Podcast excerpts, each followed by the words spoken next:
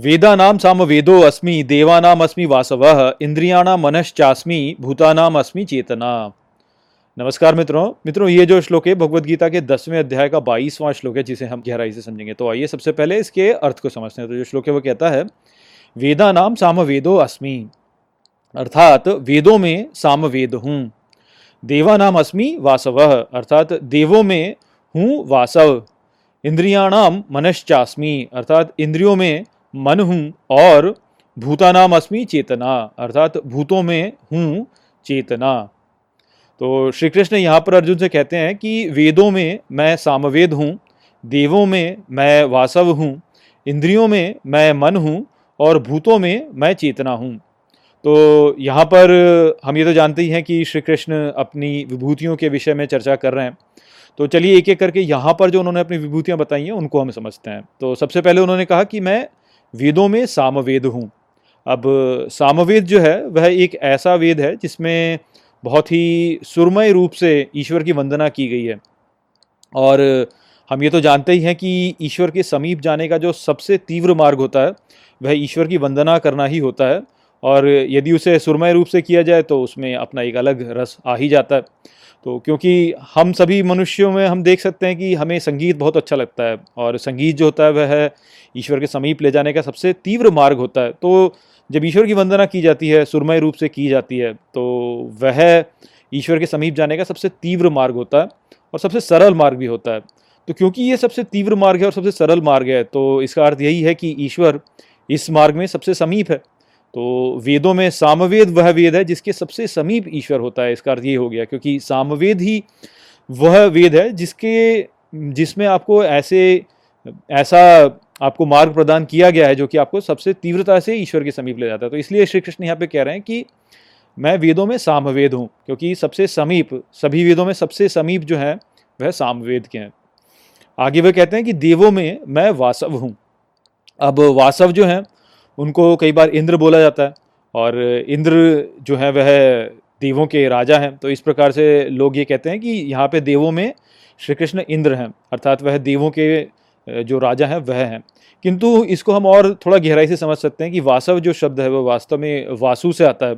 और वासु जैसे हम जानते हैं कि सर्वोच्च देव होता है। वासु का अर्थ वैसे देखा जाए तो है जो वास करता है, सब जगहों पर वास करता है जो। तो सभी जगहों पर वास करने वाला जो देव है वह वास्तव में श्री कृष्ण है, ऐसा वो बोल रहे हैं। अब आप इसको ऐसे भी समझ सकते हैं कि देखिए, देव जो होते हैं, वह इस सृष्टि में चलने वाली जो शक्तियाँ हैं, उनके किसी एक पहलू को दर्शाते हैं। अर्थात देव जो हैं, वो सर्वव्यापी नहीं होते। देव जो होते हैं, वो केवल एक भाग तक सीमित रहते हैं। किंतु वह देव जो कि सभी जगहों पर व्याप्त है, वह वासुदेव है, वह सर्वोच्च देव होगा क्योंकि वह सभी पहलुओं को लेता है अपने भीतर। तो इस प्रकार से भी आप समझ सकते हैं कि वासुदेव जो है, वह श्री कृष्ण है। और देवों के जो देव हैं, देवों में सर्वोच्च जो हैं तो वासु का अर्थ ये भी होता है कि सर्वोच्च। तो देवों में जो सर्वोच्च हैं, वह वासुदेव हैं। तो इस प्रकार से भी आप समझ सकते हैं कि यहाँ पे श्री कृष्ण कह रहे हैं कि मैं देवों में वासु हूँ, अर्थात देवों का देव हूँ मैं। देवों को देव बनाने वाला मैं हूँ। तो इस प्रकार से भी समझ, समझा जा सकता है इसको और मैं मैं इसको इस प्रकार से समझता हूँ। आगे वो कहते हैं कि इंद्रियों में मैं मन हूँ। तो इंद्रियाँ जो होती हैं, वह अपनी जो भी सूचना लेकर आती हैं, वह मन को ही प्रदान करती हैं। और मन ही होता है जो कि उन सूचनाओं का उपयोग करके उनका कुछ एक अर्थ बनाता है। यदि मन ना हो तो इंद्रियों का जो भी जो भी इंद्रियों से आने वाला जो, भी जो सूचना है, वह शून्य में ही जाएगी, वह कहीं और जाने वाली नहीं है। तो इस कारण से आप ये कह सकते हैं कि इंद्रियों का स्रोत मन ही है। और क्योंकि इस सृष्टि में सब कुछ का जो स्रोत है वह श्री कृष्ण है तो यहाँ पर इंद्रियों में यदि देखा जाए तो इंद्रियों में इंद्रियों का स्रोत मन है तो श्री कृष्ण इंद्रियों में मन हो गए। फिर अंत में वो कहते हैं कि भूतों में मैं चेतना हूँ। अब इस सृष्टि में बहुत से भूत हैं, ये सृष्टि भूतों से ही बनी हुई है, किंतु सभी भूत जो होते हैं वह स्वयं के बारे में नहीं जानते, उनके भीतर एक क्षमता ही नहीं है कि वह ईश्वर तक पहुँच सकें, क्योंकि उनमें उतनी चेतना ही नहीं होती। अब आप एक पत्थर को ले लीजिए, पत्थर के भीतर कोई चेतना नहीं है, पत्थर को पता ही नहीं है कि वह कौन है। तो ईश्वर के बारे में तो क्या सोचेगा वो? तो सोच नहीं सकता। वहीं पर जो जीवित भूत हैं, जो जीव, जीवित प्राणी हैं, उनके भीतर एक क्षमता है कि वह ईश्वर के बारे में सोच सकें। और उनके भीतर एक क्षमता इसलिए आती क्योंकि उनके भीतर ही वो ज्ञान संग्रह करने की क्षमता है कि वह जान सकें। वह स्वयं के बारे में जान सकते हैं, अपने अस्तित्व के बारे में जानते हैं। वह वह जानते हैं कि मैं हूँ। और ये जो मैं हूँ की भावना है हमने समझा पहले कि वह ही श्री कृष्ण है, वही ही आत्मा है और वही ही श्री कृष्ण है। तो इस प्रकार से हम यहाँ पे समझ सकते हैं कि भूतों में जो क्षमता होती है ईश्वर को प्राप्त करने की, स्वयं के बारे में जानने की, ईश्वर की ओर बढ़ने की, वह श्री कृष्ण ही है, वह ही चेतना है। जितनी अधिक चेतना होगी किसी भी भूत में, उतना ही वह ईश्वर के समीप है, जिसमें चेतना की मात्रा अधिक है वह ईश्वर के अधिक समीप है, जिसमें चेतना की मात्रा न्यून है, वह ईश्वर से उतना ही दूर है। तो इस प्रकार से चेतना जो है, वह श्री कृष्ण है भूतों में, और जिसने स्वयं को चेतना में ही विलीन कर लिया और भूतों से अलग हो गया तो वह श्री कृष्ण के मूल को प्राप्त कर लेगा। तो इस प्रकार से भूतों में चेतना जो है, वह श्री कृष्ण है। रुद्राणाम शंकरश्चास्मि वित्तेशो यक्ष रक्षसाम वसुनाम पावकश्चास्मी मेरु शिखरिणाम महम मित्रों, ये जो श्लोक है भगवत गीता के दसवें अध्याय का तेईसवां श्लोक है, जिसे हम गहराई से समझेंगे। तो आइए सबसे पहले इसके अर्थ को समझते हैं। तो जो श्लोक है, वो कहता है, रुद्राणाम शंकरश्चास्मि अर्थात रुद्रों में शंकर हूँ, और वित्तेशो यक्ष रक्षसाम, अर्थात वित्तेश यक्ष राक्षसों में। वसुनाम पावकश्चास्मि, अर्थात वसुओं में पावक हूँ, और मेरुह शिखरिणाम महम अर्थात मेरु हूँ शिखरों में मैं। तो यहाँ पर इस श्लोक में श्री कृष्ण अपनी अन्य विभूतियों के बारे में अर्जुन को बताते हैं। और यहाँ पर भी बहुत से ऐसे रहस्य हैं जो कि हमें उजागर करने होंगे, क्योंकि बहुत से प्रतीकों का वर्णन यहाँ पर श्री कृष्ण कर रहे हैं।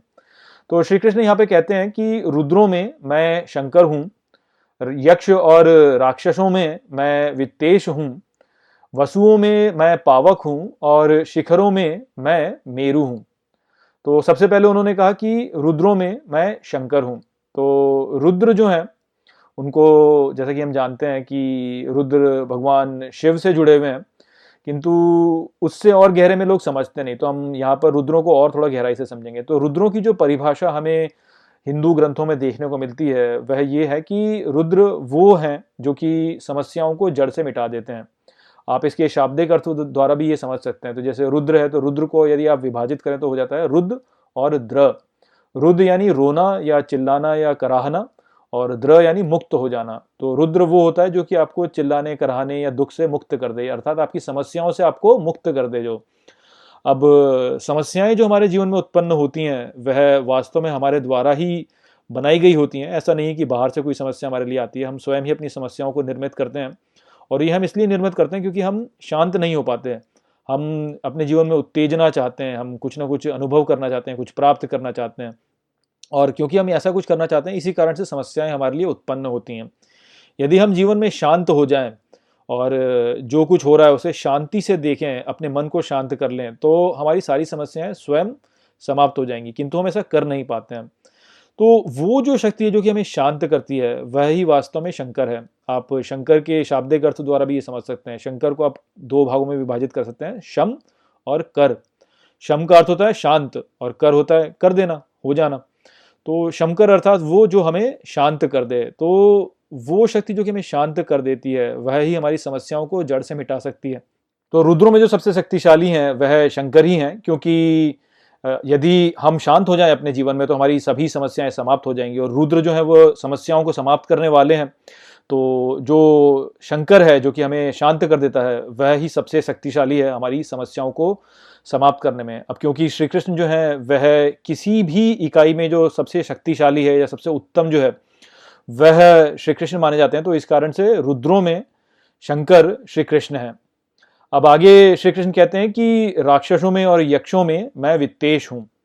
तो ये जो वित्तेश है, यह यदि आप देखें तो इसका अर्थ कई बार कुबेर कर देते हैं कि कुबेर जो है वह वित्तेश है।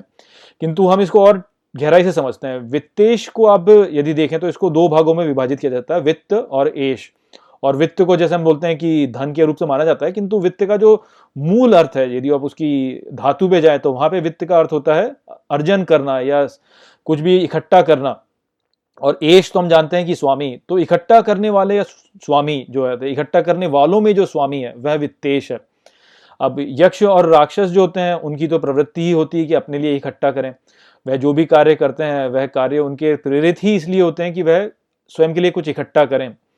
और इस प्रकार से यदि देखा जाए तो इनमें इकट्ठा करने वालों में जो सबसे अच्छा होगा, जो सबसे सर्वोच्च होगा, वो वित्तेश होगा, इकट्ठा करने वालों का स्वामी। तो यक्षों और राक्षसों का स्वामी इस प्रकार से जो है वो वित्तेश हो गया। और क्योंकि श्री कृष्ण जो है वो सबके स्वामी हैं तो इस कारण से यक्षों और राक्षसों में श्री कृष्ण वित्तेश हैं। तो इस प्रकार से हम समझ सकते हैं कि क्यों श्री कृष्ण बोल रहे हैं कि वह वित्तेश हैं यक्षों और राक्षसों में। आगे श्री कृष्ण फिर कहते हैं कि वसुओं में मैं पावक हूँ। अब वसु जो है, वह यदि आप देखें तो हिंदू परंपरा में कहा गया है कि जो ईश्वर के जो सेवक होते हैं वह वसु होते हैं जो कि ईश्वर की सेवा कर रहे होते हैं।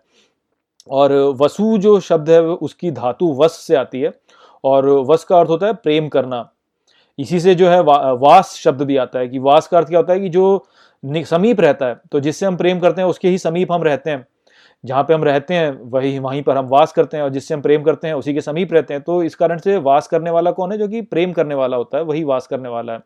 जहाँ हम रहते हैं, वहीं पे हम प्रेम करते हैं जिसके साथ में। तो इस प्रकार से वस जो होता है, वो प्रेम से आता है, और वसु वो हो गया जो कि प्रेम करने वाला है, और जो कि ईश्वर से प्रेम करने वाला है, वह वसु होता है। इसीलिए वह ईश्वर का सेवक होता है। तो कोई भी व्यक्ति जो स्वयं को ईश्वर का सेवक मानता है, वो वास्तव में वसु है।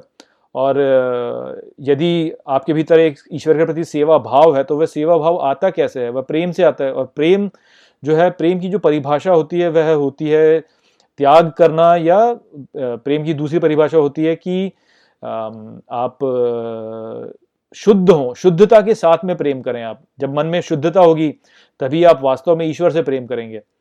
बिना शुद्धता के आप प्रेम नहीं कर सकते। और पावक जो शब्द होता है, उसका अर्थ होता है शुद्ध। वैसे पावक का अर्थ अग्नि भी होता है और लोग कई बार यहाँ पे उसको अग्नि के रूप में समझाते हैं कि वसुओं में मैं अग्नि हूँ, किंतु अग्नि भी शुद्धता का ही एक कारक है। शुद्ध करने वाला कारक एक उसमें अग्नि है। पर जल भी वास्तव में शुद्ध करने वाला है तो उस प्रकार से आप जल को भी पावक कह सकते हैं। पावक का वास्तविक अर्थ होता है शुद्धता। तो शुद्ध होकर के ही व्यक्ति वसु बनता है, बिना उसके व्यक्ति वसु नहीं बन सकता। तो क्योंकि श्री कृष्ण जो है, वह ही स्रोत है, सबके स्रोत हैं तो वसु का जो वसुत्व है, जिससे वो वसु बनता है, वह पावकता ही, पावनता ही है उसकी, पावकता ही है उसकी कि वह शुद्ध है। तो वो शुद्धता ही जो है वो यहाँ पर श्री कृष्ण बता रहे हैं कि शुद्ध होकर के वसुओं में मैं शुद्ध हूँ। अर्थात जो भी वसु होते हैं, जो कि ईश्वर की सेवा करते हैं तो ईश्वर की सेवा जो होती है वह उनकी शुद्धता के द्वारा उत्पन्न होती है और वह शुद्धता जो है वह श्री कृष्ण है। तो ऐसे श्री कृष्ण यहाँ पे बोल रहे हैं। और अंत में वो कहते हैं कि, शिखरों में मैं मेरू हूँ। और मेरू जैसे कि आप यदि हमारी जो हमारी भारतीय ग्रंथों को यदि पढ़ें तो उसमें मेरू वह शिखर है जिसके चारों ओर ये संपूर्ण सृष्टि घूमती है। और श्री कृष्ण क्योंकि वह शक्ति है जिसके चारों ओर ये संपूर्ण सृष्टि घूमती है तो इस प्रकार से श्री कृष्ण जो है, वह मेरू हो जाते हैं सभी शिखरों में। पुरोधसाम च मुख्यम माम विद्धि पार्थ बृहस्पतिम सेनानीना महम स्कंद सरसाम अस्मी सागर। मित्रों, ये जो श्लोक है भगवत गीता के दसवें अध्याय का चौबीसवां श्लोक है, जिसे हम गहराई से समझेंगे। तो आइए सबसे पहले इसके अर्थ को समझते हैं। तो जो श्लोक है, वो कहता है पुरोधसाम च मुख्यम माम। अर्थात, और पुजारियों में मुख्य को मुझे विद्धि पार्थ बृहस्पतिम। अर्थात, जानो हे पार्थ बृहस्पति। सेनानीनाम अहम स्कंद अर्थात, सेनानियों में मैं हूँ स्कंद सरसाम अस्मी सागर। अर्थात, सरोवरों में हूँ सागर। तो श्री कृष्ण यहाँ पर इस श्लोक में कह रहे हैं अर्जुन से कि जो पुजारी हैं उनमें मैं बृहस्पति हूँ, जो योद्धा हैं, उनमें मैं स्कंद हूँ और सरोवरों में मैं सागर हूँ। तो सबसे पहले श्री कृष्ण ने कहा कि वे पुजारियों में बृहस्पति हैं।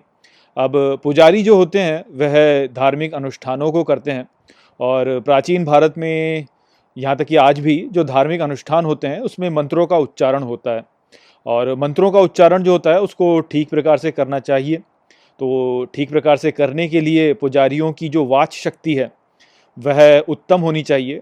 वह सभी मंत्रों का ठीक प्रकार से उच्चारण करने में सक्षम होने चाहिए। तो इस कारण से वाचन शक्ति जो होती है, वो पुजारियों में अच्छी होती है। जो पुजारी अच्छा होता है, उसकी वाचन शक्ति अच्छी होगी।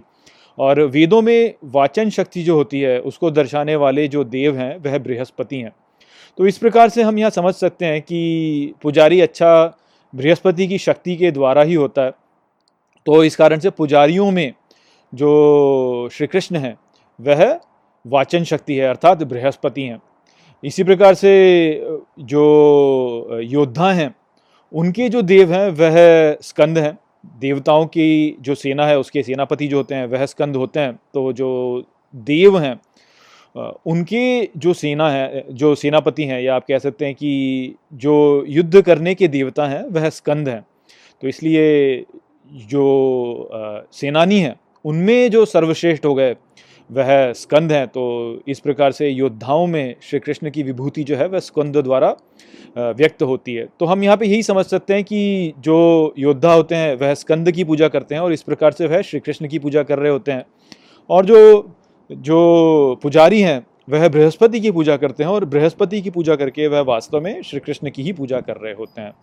तो इस प्रकार से यहाँ पर बृहस्पति और स्कंद जो हैं, वह पुजारियों में और योद्धाओं में श्री कृष्ण की विभूति हैं। अंत में श्री कृष्ण कहते हैं कि, सरोवरों में मैं समुद्र हूँ। तो अब यहाँ पर हम समझ सकते हैं कि इस पृथ्वी पर जो सबसे बड़ा सरोवर है, वह वास्तव में सागर ही है। तो सरोवरों में जो श्री कृष्ण की विभूति है, वह सागर द्वारा ही व्यक्त होगी क्योंकि सागर ही सर्वश्रेष्ठ सरोवर है इस पृथ्वी पर। महर्षि नाम भृगुरहम गिराम अस्मि एकम अक्षरम यज्ञानाम जब यज्ञो अस्मि स्थावराणाम हिमालय। मित्रों, ये जो श्लोक है भगवत गीता के दसवें अध्याय का पच्चीसवां श्लोक है, जिसे हम गहराई से समझेंगे। तो आइए सबसे पहले इसके अर्थ को समझते हैं। तो जो श्लोक है, वो कहता है महर्षि नाम भृगुरहम अर्थात महर्षियों में भृगु हूँ मैं। गिराम अस्मि एकम अक्षरम, अर्थात शब्दों में हूँ एक अक्षर। यज्ञानाम जप यज्ञो अस्मि, अर्थात यज्ञों में जप यज्ञ हूँ। स्थावराणाम हिमालय, अर्थात स्थावरों में, अर्थात अचलों में हिमालय। तो यहाँ पर श्री कृष्ण अपनी विभूतियों को और बताते हुए कहते हैं कि महर्षियों में मैं भृगु हूँ, शब्दों में मैं एक अक्षर हूँ, अर्थात ओम हूँ। यज्ञों में मैं जप यज्ञ हूँ और अचलों में मैं हिमालय हूँ। तो इन विभूतियों को आइए हम अब विस्तार से समझते हैं। तो सबसे पहले उन्होंने कहा कि महर्षियों में मैं भृगु हूँ। तो यदि आप पुराणों में देखें तो वहाँ पर भृगु से संबंधित एक कथा है जहाँ पर कि महर्षियों ने भृगु को चुना ने, अपने नेता के रूप में कि वह जो त्रिमूर्तियाँ हैं उनमें से यह निर्धारित करें कि इन त्रिमूर्तियों में कौन सा एक सबसे उत्तम है। तो क्योंकि महर्षियों ने भृगु को चुना तो इस प्रकार से भृगु जो हैं, वह महर्षियों के नेता हो गए।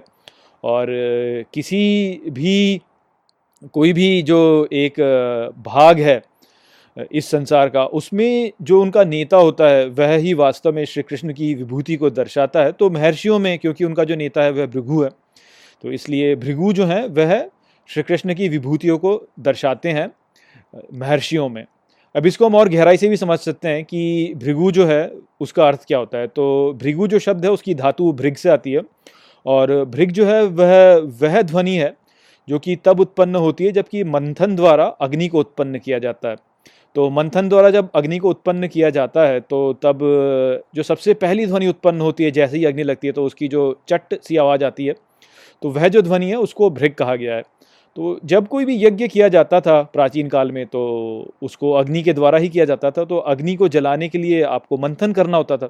और वह जो मथना होता था, उसमें अग्नि जो उत्पन्न होती थी तो सबसे प्रथम जब वह अग्नि उत्पन्न होती थी तो वह इस ध्वनि से ही उत्पन्न होती थी, जो कि भृग की ध्वनि है।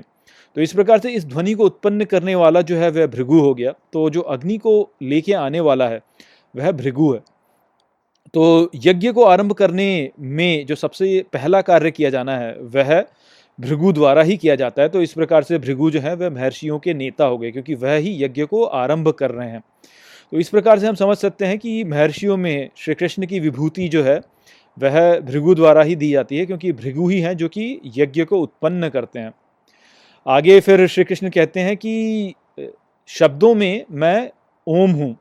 तो ओम की जो ध्वनि है, वह सभी समय पर रहती है, सर्वव्यापी है। और जो भी ध्वनियाँ उत्पन्न होती हैं, अर्थात जो भी शब्द उत्पन्न होते हैं, वह ओम में से ही उत्पन्न होते हैं, अर्थात शब्दों की उत्पत्ति ओम में निहित है। तो इस प्रकार से शब्दों के जो नेता हो गए, वह ओम ही हैं। तो शब्दों में श्री कृष्ण की विभूति ओम के द्वारा होती है। फिर आगे वो कहते हैं कि यज्ञों में मैं जप यज्ञ हूँ। तो हम ये तो जानते ही हैं कि सभी यज्ञों में जो यज्ञ सबसे सरल है ईश्वर को प्राप्त करने का, वह ईश्वर का नाम जप वाला यज्ञ है। तो ईश्वर का नाम जप्य जो होता है, वह ही यज्ञ है जो कि ईश्वर के सर्वाधिक समीप होता है। तो इसलिए श्री कृष्ण की विभूति यज्ञों में जप यज्ञ द्वारा ही दर्शाई जाती है। और अंत में श्री कृष्ण कहते हैं कि जो स्थावर हैं, अर्थात जो स्थिर इकाइयाँ हैं, उनमें या अचल जो हैं, उनमें मैं हिमालय हूँ। तो अचल वही है जिसको कि हिलाया ना जा सकता हो। और हिमालय को यदि आप देखें तो हिमालय तो ऐसे हैं कि उन पर व्यक्ति पहुँच ही नहीं सकता, वह तो अगम्य है। आज के समय पर भी यदि हमें उत्तर की ओर जाना हो तो हम अपने विमान को हिमालय के ऊपर से नहीं लेके जाते हैं, अपने विमान को हम हिमालय के बाजू से निकाल के ले जाते हैं, क्योंकि हिमालय के ऊपर से ले जाना अत्यंत कठिन है। तो जब हमारे लिए वहाँ पर जाना ही कठिन है तो उनको हिलाना तो हमारे लिए कितना कठिन होगा। और आज के समय जबकि विज्ञान इतना विकसित हो चुका है, तब भी हम उसके ऊपर से नहीं जा पाते हैं, उस तक पहुँचना बहुत ही कठिन होता है। तो उसको हिलाना तो कितना कठिन है। तो इस कारण से जो अचल हैं, उनमें श्री कृष्ण की विभूति हिमालय द्वारा ही प्रतीत होती है। तो इस कारण से श्री कृष्ण कहते हैं कि स्थावरों में, अर्थात अचलों में मैं हिमालय हूँ। अश्वत्थ सर्ववृक्षाणाम देवऋषीणां च नारद गंधर्वाणाम चित्ररथ सिद्धानाम कपिलो मुनि मित्रों, ये जो श्लोक है भगवत गीता के दसवें अध्याय का छब्बीसवां श्लोक है, जिसे हम गहराई से समझेंगे। तो आइए सबसे पहले इसके अर्थ को समझते हैं। तो जो श्लोक है वह कहता है, अश्वत्थ सर्ववृक्षाणाम अर्थात पीपल का वृक्ष सभी वृक्षों में देव ऋषिणाम च नारद, अर्थात और देव ऋषियों में नारद। गंधर्वाणाम चित्ररथ, अर्थात गंधर्वों में चित्ररथ। सिद्धानाम कपिलो मुनि, अर्थात सिद्धों में कपिल मुनि। तो यहाँ पर श्री कृष्ण अर्जुन से कहते हैं कि वृक्षों में मेरी विभूति पीपल के वृक्ष द्वारा आती है, देव ऋषियों में नारद द्वारा, गंधर्वों में चित्ररथ द्वारा और सिद्धों में कपिल मुनि द्वारा। तो आइए इन विभूतियों को एक एक करके समझते हैं। तो सबसे पहले श्री कृष्ण ने कहा कि वृक्षों में मैं पीपल का वृक्ष हूँ। तो पीपल का जो वृक्ष होता है, वह एक बहुत ही बहुत ही पवित्र वृक्ष माना जाता है सभी धार्मिक आस्थाओं में, भले ही फिर वो हिंदू हों या वो बौद्ध हों या वो जैन हो। तो ये जो पीपल का वृक्ष होता है, इसको हम एक जीवनदायी वृक्ष के रूप में मानते हैं। ये बहुत ही गहरी छाया प्रदान करता है, ये अंजीर के फल प्रदान करता है। इसकी देखभाल करने के लिए भी हमें बहुत कुछ नहीं करना होता, बहुत ही न्यूनतम देखभाल करनी होती है इस वृक्ष की। और ये जो वृक्ष होता है, ये दिखने में बहुत ही सुंदर भी होता है। तो इस प्रकार से ये जो वृक्ष है, ये एक ऐसा वृक्ष है जिसमें ऐसी विशेषताएँ हैं जो कि हमें साधना करने के लिए एक अनुकूल पर्यावरण प्रदान करती हैं। तो यही कारण है कि बहुत से ऐसे साधु रहे हैं जिन्होंने कि आत्मज्ञान को प्राप्त किया है या समाधि को प्राप्त किया है इस वृक्ष के नीचे। फिर वो भगवान बुद्ध हों या और अन्य बहुत से हमारे साधु हम देख सकते हैं। तो ये जो वृक्ष है, यह सिद्धि प्रदान करने वाला वृक्ष है जिसके नीचे बैठ कर के साधुओं को समाधि प्राप्त हुई है। तो इस कारण से सभी वृक्षों में इसे सर्वोत्तम माना गया है और क्योंकि ये सभी वृक्षों में सर्वोत्तम है तो यह वह ही वृक्ष है जो कि श्री कृष्ण की विभूति को दर्शाता है। तो इस प्रकार से यदि आप वृक्षों में देखें तो श्री कृष्ण की विभूति जो है, वह पीपल के वृक्ष से आती है। आगे फिर श्री कृष्ण कहते हैं कि देव ऋषियों में मैं नारद हूँ। अब नारद जो है, उनको कहा जाता है राज ऋषि, अर्थात वह ऋषियों के राजा हैं। तो और हम ये तो जानते हैं कि श्री कृष्ण की विभूति जो होती है, वह सर्वोच्च जो होता है, उससे होती है। तो इस प्रकार से हम समझ सकते हैं कि ऋषियों में नारद जो है, वह श्री कृष्ण की विभूतियों को दर्शाते हैं।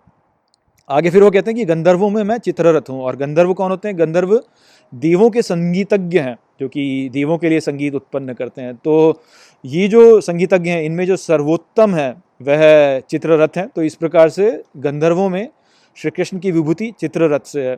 अंत में श्री कृष्ण कहते हैं कि सिद्धों में मैं कपिल मुनि हूँ। तो सिद्ध वो होते हैं जिन्होंने कि किसी न किसी प्रकार की सिद्धि प्राप्त की हुई है। और सिद्धि प्राप्त होती है योग द्वारा। तो योग जो है, वह सिद्धि का स्रोत है और योग का स्रोत है सांख्य दर्शन, क्योंकि योग की जो भी विचारधारा है, वह सांख्य दर्शन से ही आती है और सांख्य दर्शन के जो संस्थापक हैं, वह हैं कपिल मुनि। तो इस प्रकार से हम समझ सकते हैं कि जो सिद्धि प्राप्त करना होता है, उस संपूर्ण प्रक्रिया का आरंभ कपिल मुनि से होता है। तो कपिल मुनि जो हैं, वह नेता हैं सभी सिद्धों के। तो इस प्रकार से हम समझ सकते हैं कि सिद्धों में श्री कृष्ण की विभूति कपिल मुनि द्वारा होती है, क्योंकि कपिल मुनि ही है, जिनके द्वारा ये संपूर्ण प्रक्रिया है, यह आरंभ हुई है। तो ऐसे हम समझ सकते हैं कि कैसे श्री कृष्ण की विभूति जो है, वह विभिन्न विभिन्न कारकों में हमें प्रतीत होती है। उच्च श्रवसम अश्वानाम विद्धि माम अमृतम उद्भवम ऐरावतम गजेंद्राणाम नराणाम च नराधिपम। मित्रों, ये जो श्लोक है भगवद गीता के दसवें अध्याय का सत्ताईसवां श्लोक है, जिसे हम गहराई से समझेंगे। तो आइए सबसे पहले इसके अर्थ को समझते हैं। तो जो श्लोक है, वो कहता है, उच्च श्रवसम अश्वानाम अर्थात, उच्च श्रवस अश्वों में विद्धि माम अमृतम उद्भवम अर्थात, जानो मुझे अमृत से उत्पन्न ऐरावतम गजेंद्राणाम अर्थात, ऐरावत गजेंद्रों में अर्थात, हाथियों के जो राजा हैं, उनमें ऐरावत नराणाम च नराधिपम, अर्थात और नरों में राजा। तो श्री कृष्ण यहाँ पर अपनी विभूतियों को लेकर कहते हैं कि मैं अश्वों में उच्च श्रवश हूँ और हाथियों में मैं ऐरावत हूँ और पुरुषों में मैं राजा हूँ। तो उच्चय श्रवस जो अश्व हैं और ऐरावत जो गज हैं, ये दोनों ही सागर मंथन से उत्पन्न हुए रत्न हैं, जिनको कि इंद्र ने प्राप्त किया था। और अपनी श्रेणी में ये सर्वश्रेष्ठ हैं तो अश्वों में सर्वश्रेष्ठ उच्च श्रवस हैं और गजों में सर्वश्रेष्ठ ऐरावत हैं। तो क्योंकि ये अपनी श्रेणी में सर्वश्रेष्ठ हैं, इस कारण से ये श्री कृष्ण की विभूति को दर्शाते हैं अपनी अपनी श्रेणी में, क्योंकि श्री कृष्ण की जो विभूति है वह किसी भी श्रेणी का जो सर्वोच्च होता है, उसके द्वारा उसके द्वारा प्रकट होती है। तो क्योंकि अश्वों में सर्वोच्च जो है वो उच्च श्रवस हैं तो इसलिए अश्वों में श्री कृष्ण की विभूति उच्च श्रवस से आती है। और गजों में क्योंकि सर्वोच्च जो है वह एरावत हैं तो इस कारण से श्री कृष्ण की विभूति एरावत से आती है गजों में। आगे फिर श्री कृष्ण कहते हैं कि नरों में मैं राजा हूँ। तो नर जो होते हैं, या हम कह सकते हैं कि जो भी प्रजा है, प्रजा का पालन करने वाला और उसका मार्गदर्शक जो होता है, वह राजा ही होता है। जो भी प्रजा होती है, उसका नेता जो होता है, वह राजा होता है, उनका संरक्षक जो होता है, वह राजा होता है। तो राजा जो होता है, वह पूरी जो प्रजा है, उसमें सर्वोच्च होता है। तो क्योंकि श्री कृष्ण की विभूति सर्वोच्च से आती है तो इस कारण से नरों में श्री कृष्ण की विभूति दर्शाने वाला राजा है। तो यहाँ पर बड़े ही सरल रूप से हम श्री कृष्ण की विभूति को समझ सकते हैं और हम इससे जो मूल संदेश ले सकते हैं वो यही है कि किसी भी श्रेणी में, इस संसार में जो भी श्रेणी आप देखते हैं, उस श्रेणी में जो सर्वोच्च है, उससे श्री कृष्ण की विभूति हमें देखने को मिलती है। तो इससे हमें ये भी समझना चाहिए कि किसी भी श्रेणी को यदि हमें यदि हमें उसका मूल्यांकन करना है तो हमें उसके निम्न से उसका मूल्यांकन नहीं करना चाहिए, बल्कि उसके उत्तम से उसका मूल्यांकन करना चाहिए कि उसकी जो क्षमता है वह किस ऊंचाई तक पहुँच सकती है। आयुधानाम अहम वज्रम, धेनुनाम अस्मि कामधुक, प्रजनश्चास्मी कंदर्पह सर्पाणाम अस्मि वासुकी। मित्रों, ये जो श्लोक है भगवत गीता के दसवें अध्याय का अट्ठाईसवां श्लोक है, जिसे हम गहराई से समझेंगे। तो आइए सबसे पहले इसके अर्थ को समझते हैं। तो जो श्लोक है, वो कहता है, आयुधानाम अहम वज्रम, अर्थात शस्त्रों में मैं वज्र धेनु नाम अस्मि कामधुक, अर्थात गायों में हूँ कामधेनु। प्रजनश्चास्मी कंदर्प, अर्थात और प्रजनन करने वालों में हूँ कामदेव। सर्पाणाम अस्मि का वासुकी, अर्थात सांपों में हूँ वासुकी। तो यहाँ पर श्री कृष्ण अपनी जो उनकी विभूतियाँ हैं, उनको समझाते हुए कहते हैं कि शस्त्रों में मैं वज्र हूँ, गायों में मैं कामधेनु हूँ, प्रजनन करने वालों में मैं कामदेव हूँ और सर्पों में मैं वासुकी हूँ। तो आइए इन विभूतियों को एक एक करके अच्छे से समझते हैं। तो सबसे पहले उन्होंने कहा कि शस्त्रों में मैं वज्र हूँ। अब वज्र को लेकर आप ऋग्वेद में एक कथा देख सकते हैं, जहाँ पर कि इंद्र का युद्ध वृत्र से होता है और वृत्र वास्तव में एक असुर हैं जिन्होंने कि जो आ, काले मेघ होते हैं उनको अपने नियंत्रण में ले लिया होता है और इस प्रकार से वह काले मेघों के द्वारा पृथ्वी को अंधकार में डाल देते हैं और काले मेघों का जो जल होता है उसको भी वह रोक देते हैं। तो इस प्रकार से जो पृथ्वी होती है वह अंधकार में डूब जाती है और सूखने लगती है। अब यहाँ पे हमें जो समझना है वो ये है कि ये जो कथा यहाँ पर है इसको हमें ऐसे सीधे नहीं समझना है ये एक प्रतीक है। तो जो प्रकाश होता है, वह ज्ञान का प्रतीक है और जो जल होता है, वह भी ज्ञान का प्रतीक है। तो जब पृथ्वी पर से प्रकाश और जल नहीं रहा जब पृथ्वी पर तो ज्ञान जो है, वह वास्तव में समाप्त हो गया। तो इसको इस प्रकार से हमें समझना है।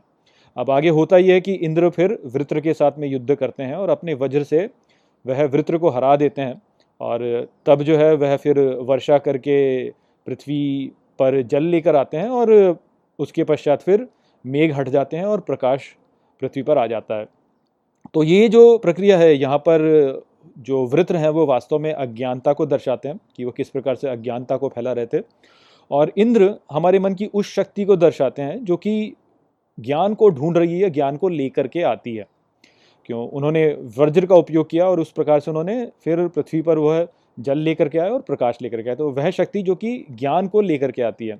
अब आप अपने मन को देखिए, आपके मन में कई बार बहुत सी शंकाएँ उत्पन्न होती हैं क्योंकि आपको ज्ञान नहीं होता। तो यदि आप, मान लीजिए कि आप किसी क्लास में कुछ, किसी सब्जेक्ट को पढ़ रहे हैं तो उस विषय के बारे में जब आप पढ़ते हैं तो कई बार आपको उसमें जो पढ़ाया गया है, वह ठीक प्रकार से समझ में नहीं आता है।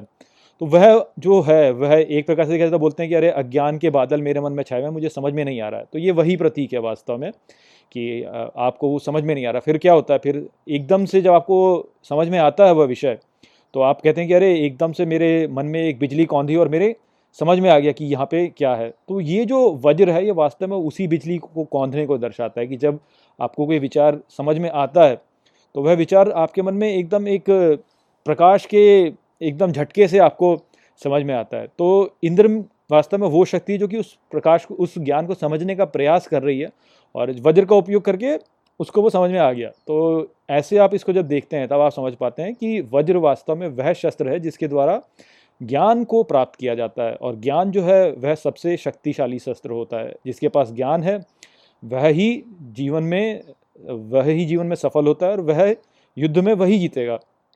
तो इसलिए शस्त्रों में जो सर्वोच्च शस्त्र है, वह वज्र है, जिससे ज्ञान को खोदा जाता है और ज्ञान को प्राप्त किया जाता है। तो क्योंकि वह सर्वोत्तम है सभी शस्त्रों में तो इसलिए श्री कृष्ण शस्त्रों में वज्र हैं, इसलिए वो ये कहते हैं। आगे उन्होंने कहा कि गायों में मैं कामधेनु हूँ। अब गाय जो है, वह यदि आप देखें हमारे शास्त्रों में तो गाय का प्रतीक होता है जो देने वाली, जो हमको कुछ प्रदान करती है। क्योंकि गाय जिस प्रकार से पशु है तो वह हमें दूध देती है, वह उसका हम बहुत सारा उपयोग करते हैं, उसके गोबर का भी उपयोग होता है, उसके मूत्र का भी उपयोग होता है। तो उसके सभी जो उससे प्राप्त होने वाली वस्तुएँ उनका उपयोग होता है। तो इसलिए गाय को बोला जाता है कि वह हमें देने वाली, वो देती ही है, देती ही है, देती है, और जो कि निश्चित है कि वो हमें बहुत कुछ देती है। और कामधेनु जो है, वह तो वह गाय है जो कि सभी इच्छाओं को पूरा कर देती है, इसीलिए वह कामधेनु है, सभी कामनाओं को पूर्ण करने वाली। तो इस कारण से वह जो है, वह सर्वोच्च गाय है। और हमें ये भी पता है कि कामधेनु जो थी, वह सागर मंथन के द्वारा एक रत्न के रूप में प्राप्त की गई थी। तो सभी गायों में सर्वोत्तम जो गाय है, वह कामधेनु है और श्री कृष्ण की विभूति सर्वोत्तम से ही प्रकट होती है तो इसलिए गायों में श्री कृष्ण कामधेनु है। फिर आगे वो कहते हैं कि प्रजनन करने वालों में मैं कंदर्प हूँ या कामदेव हूँ। तो प्रजनन की जो प्रक्रिया है, वह एक दिव्य प्रक्रिया है। प्रजनन की प्रक्रिया के द्वारा ही तो जो पीढ़ी है, वह आगे बढ़ती है। सभी प्राणियों की जो पीढ़ियाँ होती हैं, वह आगे इसी कारण से बढ़ती हैं। और यदि प्रजनन की प्रक्रिया ना हो, तब तो इस सृष्टि का जो यज्ञ है, ये चल ही नहीं सकता। तो ये एक बहुत ही महत्वपूर्ण प्रक्रिया है। और प्रजनन की प्रक्रिया संभव कैसे होती है? प्रजनन की प्रक्रिया संभव होती है जब प्राणियों के भीतर मैथुन की भावना उत्पन्न हो। और ये जो मैथुन की भावना होती है, यह ही वास्तव में कामदेव है। तो कामदेव के द्वारा ही वास्तव में प्रजनन संभव हो पाता है। और यदि प्रजनन नहीं होगा तो यह यज्ञ भी नहीं चल पाएगा तो इसलिए ये महत्वपूर्ण भी है। तो इस कारण से श्री कृष्ण कहते हैं कि प्रजनन करने वालों में मैं काम देव हूँ, क्योंकि मैं ही हूँ जो कि इसको संभव कर पाता हूँ। ये मैथुन की भावना को लाने वाला मैं ही हूँ, जिससे कि प्रजनन की प्रक्रिया आगे बढ़ती है, पीढ़ियाँ आगे बढ़ती हैं, और ये जो यज्ञ है, ये चलते रहता है। फिर अंत में श्री कृष्ण कहते हैं कि सर्पों में मैं वासुकी हूँ। तो वासुकी के बारे में जैसे हम जानते हैं कि वह भगवान शिव के गले वाले गले में जो सर, सर्प है, वह है। और वासुकी वही सर्प थे जिनका कि उपयोग किया गया था सागर मंथन में सागर को मथने के लिए। तो ये सभी सर्पों में सर्वोच्च सर्प हैं और सर्पों के राजा भी हैं। तो इस प्रकार से श्री कृष्ण की विभूति सर्पों में वासुकी के द्वारा होती है। तो यहाँ पे हम देख सकते हैं कि किस प्रकार से श्री कृष्ण की जो विभूतियाँ हैं वह हमें देखने को मिलती हैं। आशा करता हूँ कि मैंने इसको आपको अच्छे से समझा दिया होगा। नमस्ते।